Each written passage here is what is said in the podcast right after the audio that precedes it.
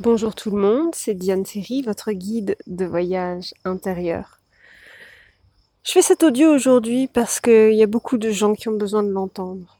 Il y a une question qui revient beaucoup, c'est euh, au final, pourquoi est-ce que ça m'énerve autant d'être avec euh, quelqu'un qui ne me reconnaît pas, qui euh, n'assume pas mes besoins, euh, pourquoi est-ce que je reste dans une relation pareille? Pourquoi j'arrive pas à partir? Pourquoi j'ai pas confiance en moi? Voilà. Et je vois beaucoup de gens qui restent dans des relations par dépendance, euh, par obligation, parce qu'en fait, ils n'ont pas le choix émotionnellement. Ils ont la sensation que ils n'ont pas le choix. Donc ça, c'est des questions qui reviennent beaucoup en ce moment avec mes clients. Et j'aimerais aborder quelque chose. J'aimerais aborder le sujet des pervers narcissiques beaucoup de personnes pensent que le fait de nommer le pervers narcissique va tout résoudre. C'est vrai en partie, c'est faux en partie. Ça va résoudre une certaine partie, c'est-à-dire que ça va rendre ses responsabilités à l'autre, ça va vous permettre de vous rendre compte que l'autre ne prend pas ses responsabilités et les rejette sur vous. Il rejette de la culpabilité, de la faute sur vous. Euh, mais ça résout pas tout, parce qu'au final, que ce soit un pervers narcissique ou pas, parce qu'on peut se tromper, et parce que dans pervers narcissique, on peut mettre tout et n'importe qui, et que le diagnostic est euh, impossible à faire en fait à distance. La limite en fait, c'est que que ce soit un pervers narcissique ou pas, la question c'est le comportement, c'est pas l'étiquette que vous collez sur l'autre l'étiquette que vous collez sur l'autre vous permet de peut-être vous défaire de, l'étiquette qu'il a pu mettre sur vous ou que vous vous êtes mis sur vous à travers ces mauvais traitements ou ce manque de reconnaissance ou le manque d'empathie que vous avez pu vivre face à cette personne qui peut-être ne vous écoute pas, peut-être vous force à faire des choses que vous ne voulez pas. Mais je vous invite vraiment à retrouver votre pouvoir personnel. Vous avez cru que vous n'aviez pas de pouvoir. D'accord? Alors, face à cette personne, ou euh, bien entendu, comme je dis souvent, une relation toxique en cache toujours une autre. Donc, vous avez perdu votre pouvoir personnel, vous y avez renoncé dans cette relation-là, mais très certainement, en fait, ça date de beaucoup plus longtemps que ça. Très certainement, vous avez déjà vécu ça et vous ne faites que répéter. Et c'est pour ça que ça fait énormément souffrir parce que c'est la double peine. C'est la deuxième fois, ou peut-être la troisième, ou peut-être la quatrième, peut-être la cinquième. Et vous n'êtes toujours pas retourné à la source, à la première fois que vous avez perdu votre pouvoir personnel. Voilà. Et alors, qu'est-ce qui nous embête en fait dans ces relations destructrices? Je vais même plus parler de pervers narcissiques, ni de relations toxiques. On va juste parler de relations qui ne sont pas des relations. Voilà, il y a des relations qui ne sont pas des relations. Il y a des relations qui sont des échanges, comme des échanges commerciaux, des échanges de plaisir. On, se, on vit son plaisir à travers l'autre, on se sent utilisé, ou alors on utilise l'autre. Mais il n'y a pas, il a pas cette connexion en fait qui ferait de cet échange commercial, on va dire ça, de façon très froide, juste pour que, pour que ça sorte.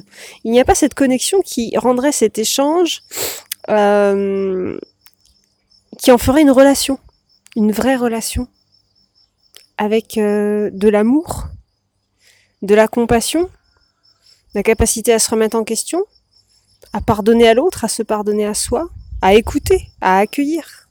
Voilà. Et il est important que vous vous rendiez compte que si vous vous remettez en question tout le temps, le problème c'est que vous vous remettez en question tout le temps. Cessez de vous adapter aux obsessions, traumatismes, dépendance de l'autre, à ses dysfonctionnements, à ses perturbations, à son manque d'empathie, à son incapacité à se mettre à la place de l'autre, à son incapacité à se remettre en question, il euh, y a des gens qui gèrent mal la frustration et qui vont se servir des autres pour expulser leur frustration. D'accord? Il y a des gens qui n'ont pas encore la vie dont ils rêvent. Vous en faites peut-être partie. Mais sachez qu'il y a des gens qui vont être frustrés au point qu'ils ne peuvent pas le gérer. Ils n'ont jamais appris à gérer le non, la frustration, le fait d'être à côté de leur vie. Et ces personnes-là vont se servir des autres pour décharger leur stress, leur anxiété, leur peur d'être rejeté, leur sensation d'échouer dans leur vie, d'être à côté de la plaque. Alors, bien souvent, il y a l'alcool, la drogue qui sont pas loin. Hein. Mais quelque chose qui les aide énormément, ces personnes-là, c'est le fait de se défouler sur quelqu'un. Bien souvent, ça se passe sexuellement, mais pas que. Ça peut aussi se passer avec des mots, des sous-entendus. Alors attention, les sous-entendus, c'est hyper destructeur. Les sous-entendus, c'est-à-dire des attaques qui ne sont jamais directes, jamais frontales. On vous dit jamais les choses clairement, vous pouvez pas comprendre réellement. Vous êtes toujours là, mais qu'est-ce qu'il veut dire par là? Mais pourquoi il me le dit pas franchement Et puis ça vous finissez par douter, par vous dire peut-être que je comprends mal ce qu'il me dit, j'ai un problème. Voilà. Et il y a des personnes, c'est pas qu'elles sont sadiques, c'est qu'elles elles savent pas gérer leur frustration autrement. Elles peuvent en être conscientes, elles peuvent ne pas en être conscientes. Ce n'est pas le problème. On s'en fout de savoir si elle est consciente ou pas. Savoir si l'autre fait exprès ou pas ne change pas le fait que vous deviez rester ou partir. Le comportement est le comportement. Donc je vous invite à rester extrêmement factuel dans vos relations que vous soyez face à une personne toxique ou pas, on est tous un peu toxiques sur les bords hein, de toute façon, mais fiez-vous au comportement. L'autre peut vous dire des choses réconfortantes, peut vous rassurer, peut euh, vous mentir, il peut, euh, il peut aussi être extrêmement sincère, mais ne pas pouvoir honorer leurs paroles. D'accord? Et les personnes qui disent des choses et qui n'honorent pas leurs paroles par des comportements, les personnes qui vous disent je te respecte et qui finalement vous parlent comme une merde, et eh ben ça, ça, ça va vous finir par vous faire douter de vous. Parce que votre mental va avoir une information qui est il me respecte ou elle me respecte. Et votre corps va être en protection face à cette personne puisque votre corps va recevoir, lui, au contraire, des agressions. Alors qu'est-ce qui va se passer? Ça va créer une fracture à l'intérieur de vous. Votre mental va vous dire, mais non, on peut lui faire confiance à cette personne. Il nous a dit qu'il nous respectait, qu'il nous aimait, euh, que la prochaine fois il nous ferait l'amour, que la prochaine fois il prendra en compte nos émotions, qu'il discuterait avec nous, qu'il aurait du temps pour nous. Mais le corps, le corps vit le manque. Le corps vit le manque, Éventuellement, le corps vit l'oppression, l'agression, et le corps, du coup, va être en résistance et ne pourra pas faire confiance à cette personne. Alors vous allez vous retrouver avec deux parties de vous, le mental et le corps, qui vont s'opposer. Parce qu'ils vont pas avoir la même version de l'histoire. Et ça, ça crée quoi? Ça, ça crée le fait de ne plus se faire confiance, parce qu'on ne sait plus ce qui est bon pour soi, parce qu'on a deux parties de nous qui nous donnent des, message complètement inverse. Ça va aussi donner le fait d'avoir des angoisses, de l'anxiété. Vous allez vous retrouver au final avec la même frustration, frustration que la personne en face. Voilà. Euh, et et c'est pas le but du jeu. c'est pas le but du jeu. Euh, en fait, c'est comme si cette personne avait une patate chaude qui devait gérer, qui sont ses angoisses. il n'arrive pas à les gérer. Alors il vous les donne. Et puis vous voir, vous débattre pour essayer de les gérer, lui ça le réconforte. Parce que il est plus en train de gérer ses angoisses, il vous regarde gérer les vôtres. Alors comme je l'ai dit, ça peut être plus ou moins conscient de la part de ces personnes-là. Euh, et c'est pas le propos. Il y a une phrase que m'a dit mon psy il y a des années, qui m'a fait beaucoup beaucoup de bien. Il m'a dit Arrêtez d'essayer de le comprendre. Ce qu'il fait et ce qu'il pense est incompréhensible. Son comportement est incompréhensible et illogique. Voilà. arrêtez d'essayer de comprendre et de donner du sens. Revenez à quelque chose de plus factuel, un terrain sur lequel votre corps et votre esprit peuvent s'unir, votre cœur et votre esprit aussi. Voilà. Et ce terrain factuel, c'est quel est le comportement de l'autre, au-delà de ce qu'il me dit, au-delà de des petites miettes d'affection qu'il peut me donner. Et de temps en temps, il me jette un petit peu de considération et de reconnaissance, mais au-delà de tout ça, quels sont les comportements de cette personne vis-à-vis de moi Comment Quel est le ton que cette personne utilise vis-à-vis de moi Quels sont les gestes que cette personne utilise Quels sont les regards Voilà, ça c'est factuel. Vous pourriez prendre des photographies, ça serait des preuves. Voilà. Euh, quels sont les, résultats concrets Qu'est-ce qui se passe dans le concret avec cette personne Et bien sûr, vous pouvez avoir quelqu'un d'extrêmement sincère face à vous aussi, qui n'est pas forcément un pervers narcissique, quelqu'un qui vous aime mais qui est incapable d'accorder ses actes et ses mots. Et ça, ça va vous faire perdre énormément d'estime personnelle parce que vous allez vous retrouver face à quelqu'un qui va vous dire que vous êtes aimable parce qu'elle vous aime ou il vous aime. Mais ces actes vont vous présenter le contraire et vous ne saurez plus ce que c'est que d'être confiant par rapport au fait d'être aimable, c'est-à-dire de recevoir de l'amour, d'être aimé. Voilà. Pour certains d'entre vous, ce sont des épreuves de vie que vous avez choisies. D'accord Pour parce que vous n'avez pas encore euh, révélé qui vous étiez face à ce genre d'expérience, face à ce genre de personne, dans ce genre de relation, vous n'avez pas encore expérimenté ça, vous ne savez pas qui vous êtes là-dedans. Et, et je vous invite à revenir à ça. Quel est le comportement de l'autre? Et en fait, là, qu'est-ce que je ressens?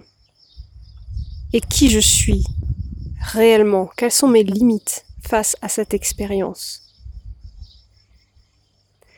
Et de vous rendre compte que vous êtes en train d'apprendre des choses sur vous, sur vos fragilités, sur votre sensibilité, sur ce que vous pouvez tolérer et ce que vous ne pouvez pas tolérer, sur ce que vous acceptez malgré le fait que ça fait mal.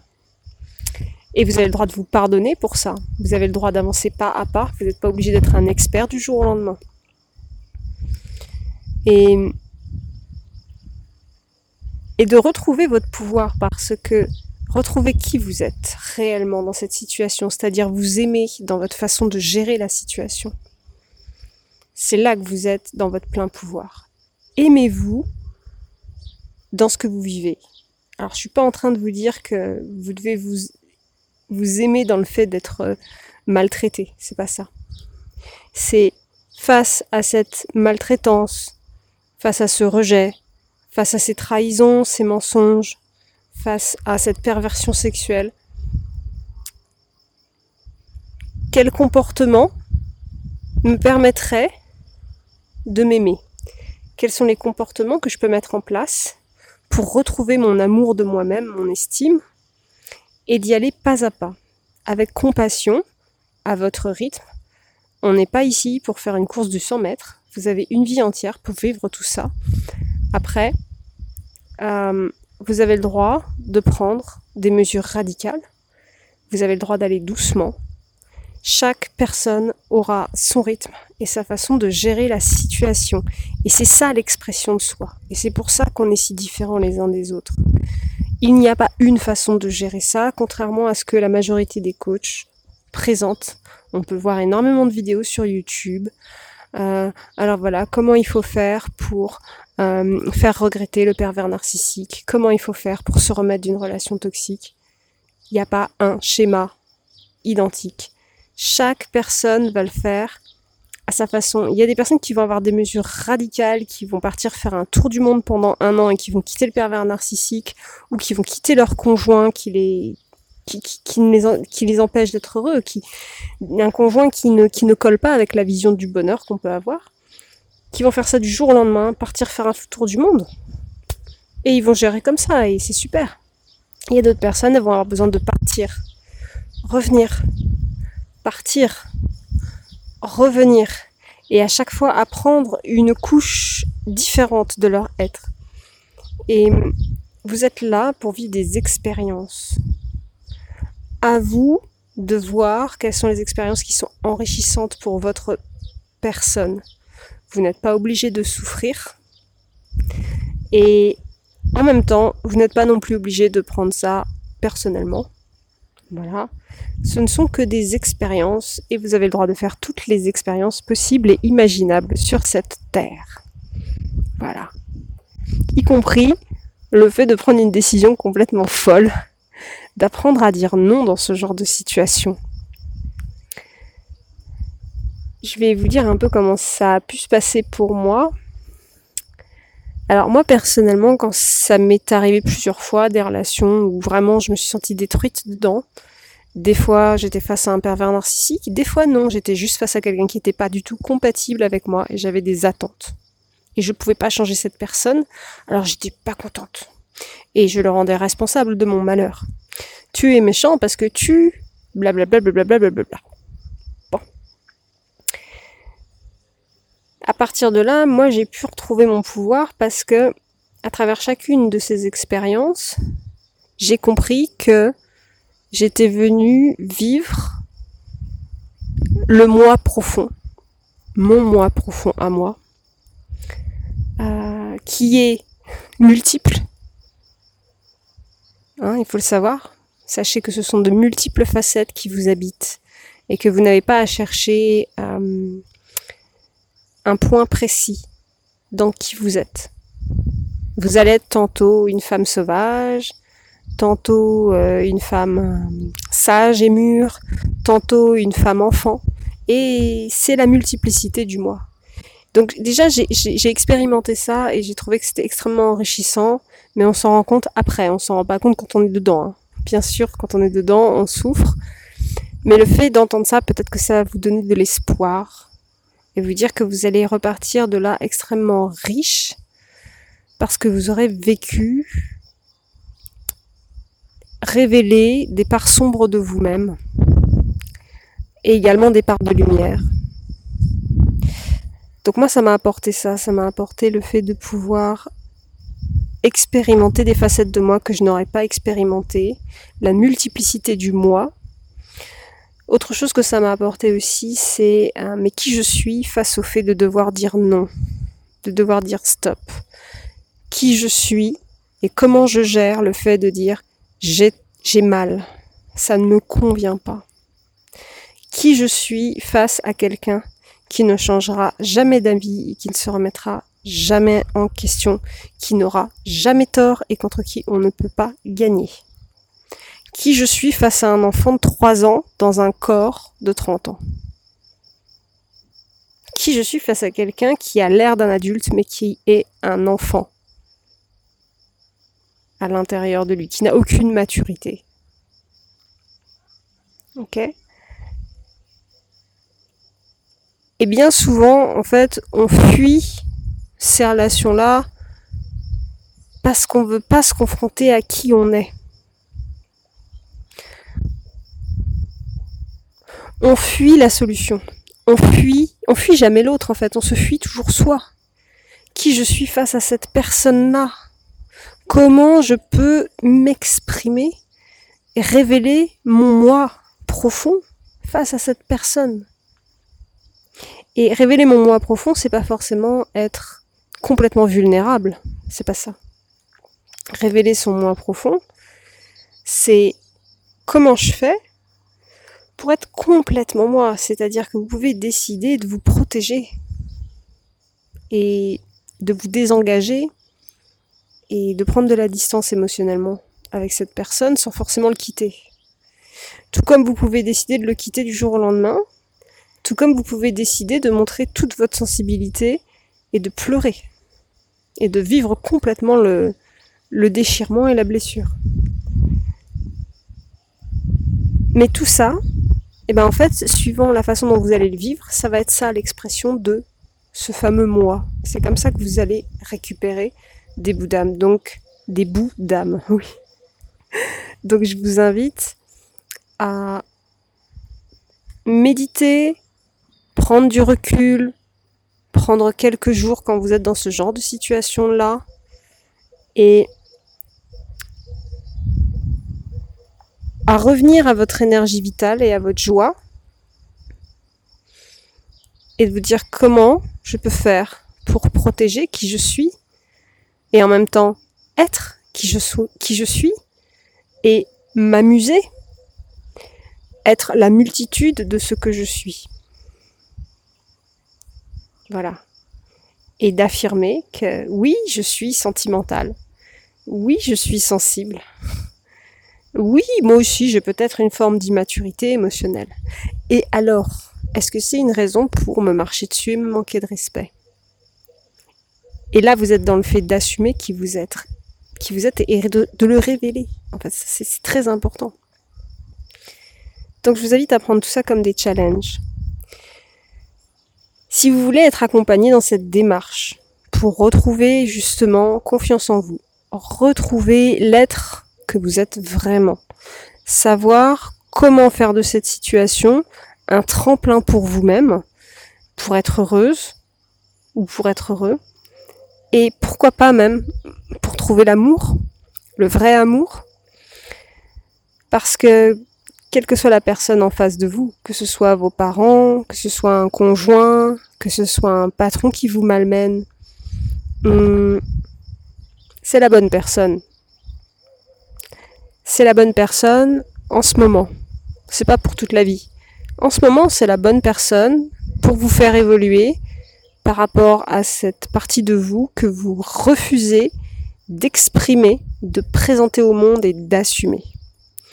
Et cette personne est venue réveiller ça chez vous. Et elle vous fera mal et elle vous titillera et elle vous malmènera tant que vous refuserez d'être totalement vous-même. Donc si vous avez besoin d'être accompagné pour pouvoir retrouver cette confiance, cette estime personnelle, cette légitimité à s'exprimer en tant qu'âme et en tant qu'être, eh bien vous pouvez me contacter et je vous accompagnerai pour comprendre Qu'est-ce que cette personne est venue révéler chez vous.